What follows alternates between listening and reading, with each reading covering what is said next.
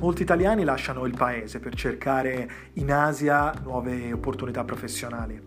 Luoghi come la Cina, l'Australia, la Nuova Zelanda e Hong Kong sono destinazioni privilegiate dove i migranti moderni possono trovare nuove occasioni di lavoro, nuove opportunità professionali e salari più alti. Spesso però tralasciano delle questioni importanti, per esempio il trattamento sanitario adeguato o l'accumulazione della propria pensione o l'educazione dei loro figli. Queste sono tutte questioni che tratteremo nel podcast di Asia Risparmio io sono Alessandro e questo è il mio prossimo episodio.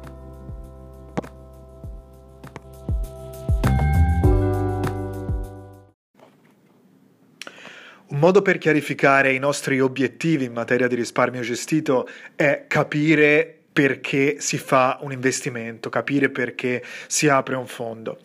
Infatti uno degli approcci secondo me più sbagliati nel mondo degli investimenti, fatto molto spesso da persone che non hanno mai investito, che non provengano da un background familiare eh, in cui i genitori investivano in maniera particolarmente frequente, è quello di investire senza di fatto avere un motivo per farlo. Molti dicono: Ah, fammi provare questo investimento, fammi mettere i soldi in questo strumento finanziario, fammi comprare questo pacchetto azionario per vedere se riesco a fare un po' di soldi. E questo è il tipo di approccio che di fatto porta agli insuccessi, porta alle perdite, porta al non, eh, al non creare ricchezza e quindi ad abbandonare l'investimento bollando tutta la materia risparmio gestito a investimenti come qualcosa che ti fa perdere dei soldi. In realtà non è quello che ti fa perdere dei soldi, è l'approccio che fai a questo tipo di disciplina, a questo tipo di pratiche che ti porta a, ad avere successo o a non avere successo.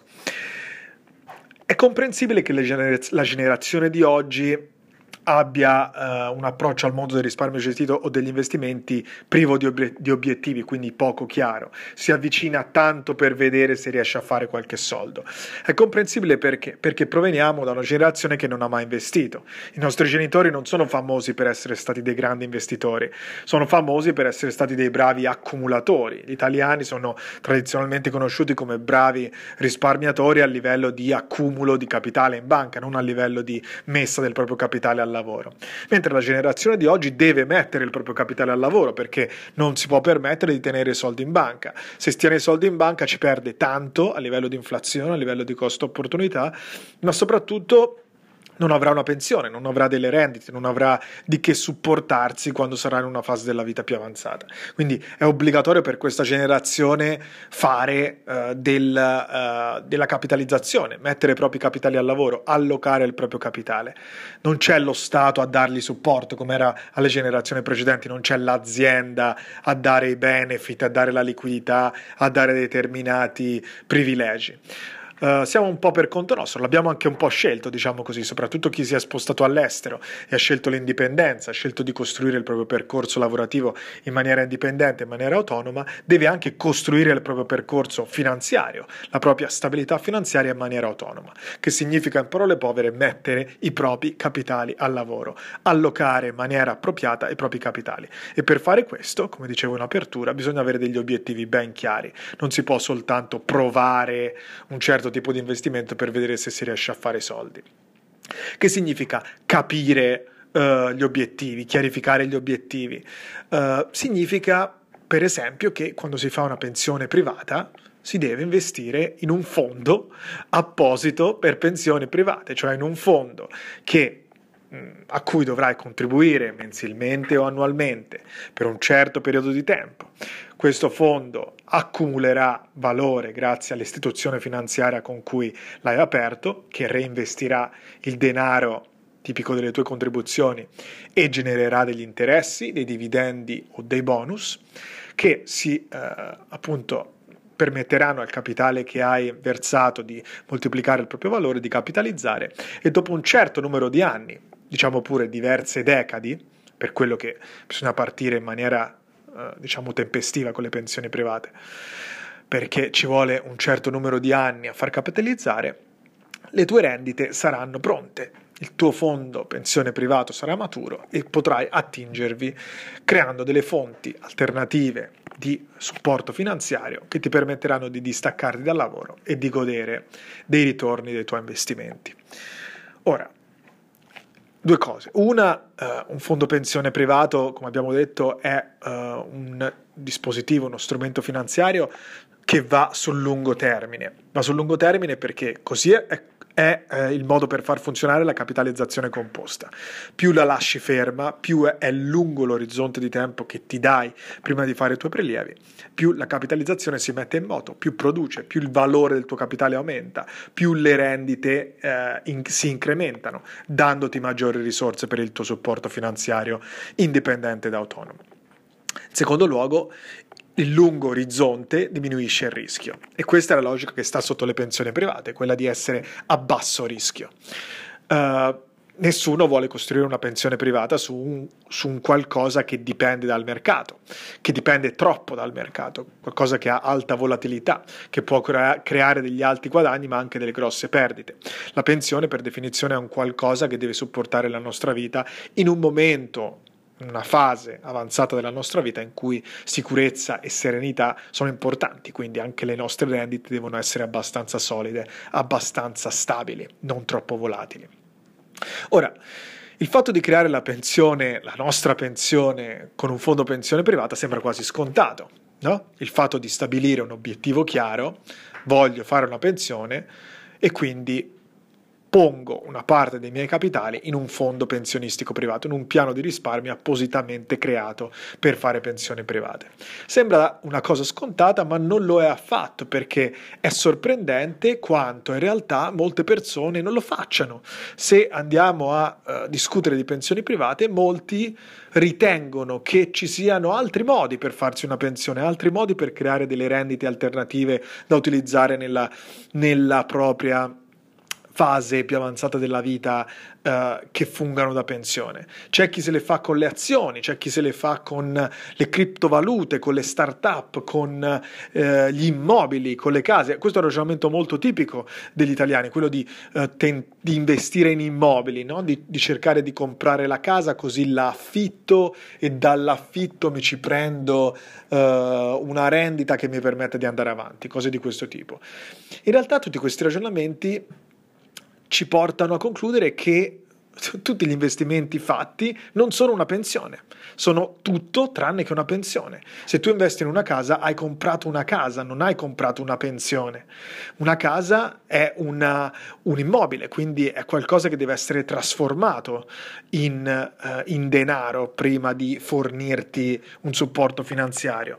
E quindi richiede una performance, richiede uh, un, di avere un affittuario, richiede una manutenzione, richiede una serie di accorgimenti che rendono rendano questo tipo di eh, oggetto appetibile a una persona che voglia disporre di questo servizio e che quindi sia disposta a darti una remunerazione.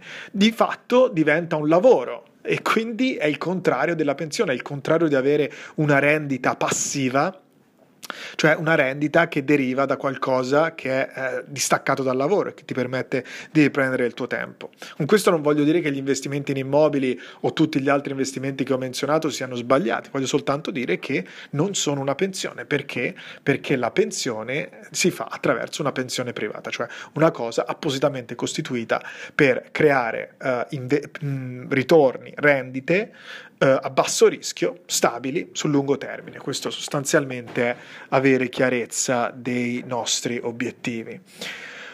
Un secondo tipo di chiarezza che ci permette di attuare il comportamento finanziario giusto è quello di distinguere il fondo emergenza dall'assicurazione. Il fondo emergenza è liquidità, che teniamo sul nostro conto corrente bancario. Può essere equivalente a 4 mensilità del nostro salario, a 6 mensilità, 8, 12, quanto vuoi. Ci sono diverse scuole di pensiero, diversi advisor che daranno diversi consigli dipende interamente da te, dal tuo concetto di sicurezza, dalla, uh, dall'airbag finanziario che vuoi creare in banca. Una cosa però importante è chiarificare gli obiettivi che tu assegni a questo fondo emergenze. Cioè, mantenere un fondo emergenze, cioè un, una serie di, diciamo, un ammontare di denaro contante, liquido in banca, ha un costo. E quindi mettercene troppo perché si vuole far fronte a tutte le emergenze possibili e immaginabili che ci possono capitare significa pagare un costo troppo grande di inflazione, di costo opportunità, per qualcosa che non svolge la sua funzione, perché il fondo emergenza in realtà non dovrebbe coprire tutte le emergenze possibili e immaginabili, perché ci sono tante altre emergenze che possono essere coperte da altri dispositivi finanziari. Per esempio, le emergenze di tipo medico possono essere coperte dall'assicurazione.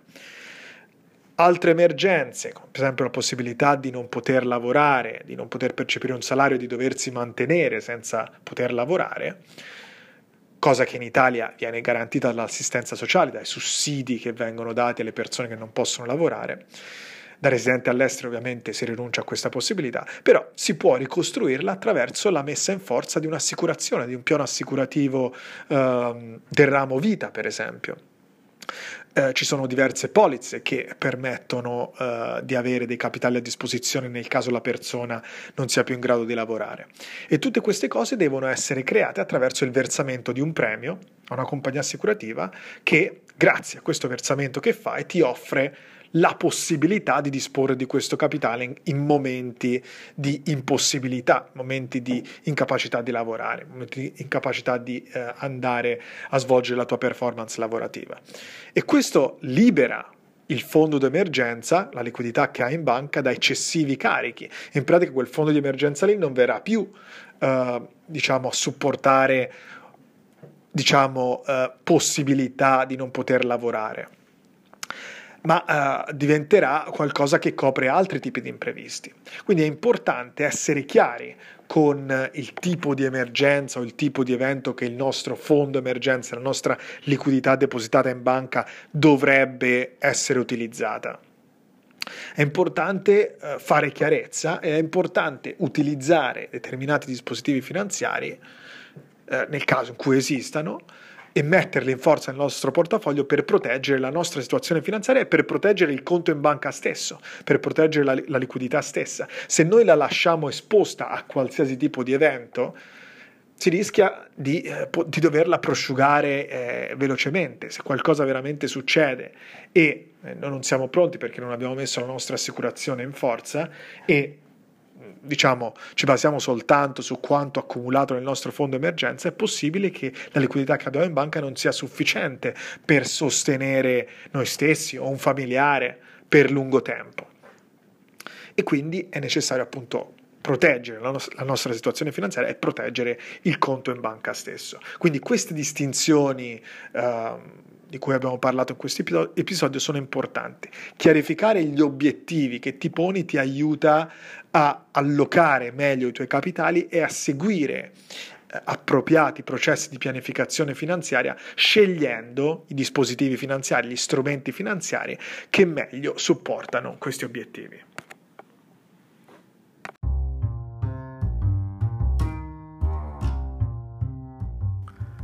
Questo era un altro episodio del podcast di Asia Risparmio. Spero che ti sia piaciuto e tu ne abbia tratto informazioni utili.